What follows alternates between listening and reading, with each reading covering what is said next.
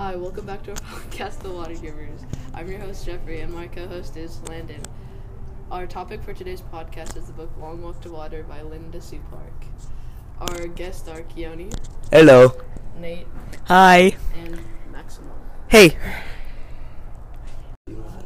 Before we get into the questions, Max, can you give us a brief summary of the book? Sure.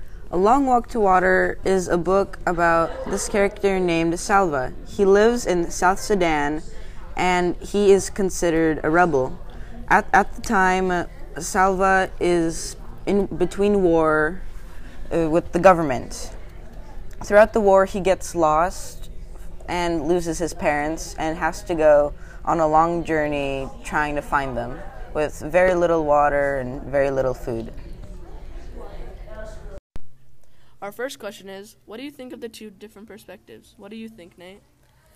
I didn't really like Nya's perspective because it was kind of boring and the author didn't really write much about it. But I really liked um, Salva's perspective because it was really detailed and there was actually like a story. In the end, I liked that both of the perspectives like kind of intercepted and Salva met Nya in Nya's village. I agree with Nate, and I didn't really like that Nya's perspective was so like short and not as long as Salva's. And they talked about Salva a lot more than Nya. So, but one thing I did like is that in the end they both met up, and Salva was making the well for Nya, so Nya could have clean water at her village. Our second question is Who is your favorite character and why? What do you think, Landon? Oh, my favorite character in this book has got to be Salva. Salva is so interesting, and his journey is actually truly incredible. And it really inspires me to just put one foot in front of the other and just keep working. What about you, Max? Well, I like Salva too because I feel like he's a more interesting character and like a more important character. I feel like he goes on a longer journey and it talks about him more than Nya. Thank you. Now, a quick word from our sponsors Nike, just do it. Our second sponsor is Voss Water.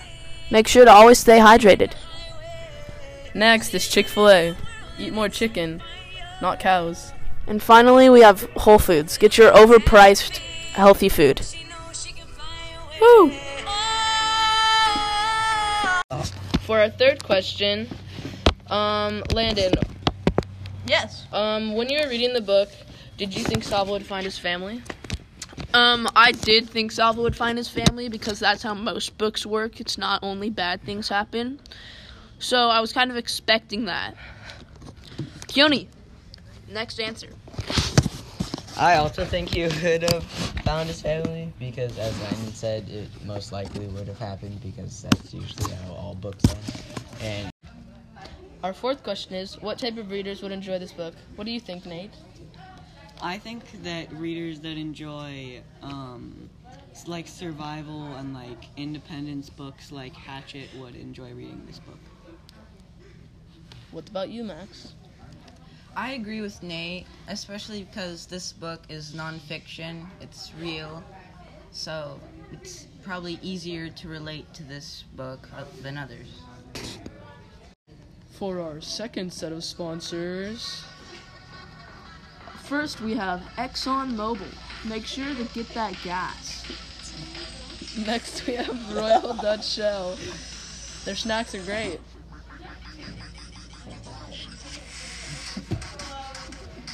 Next we have Walmart. And finally, Bank of China. Get your cash in China. Can I have? Once again, these are your hosts, Jeffrey and Landon. and we'd like to say thanks for joining us today on this podcast, The Water Givers. Remember to share with your friends and just keep walking. Oh yeah.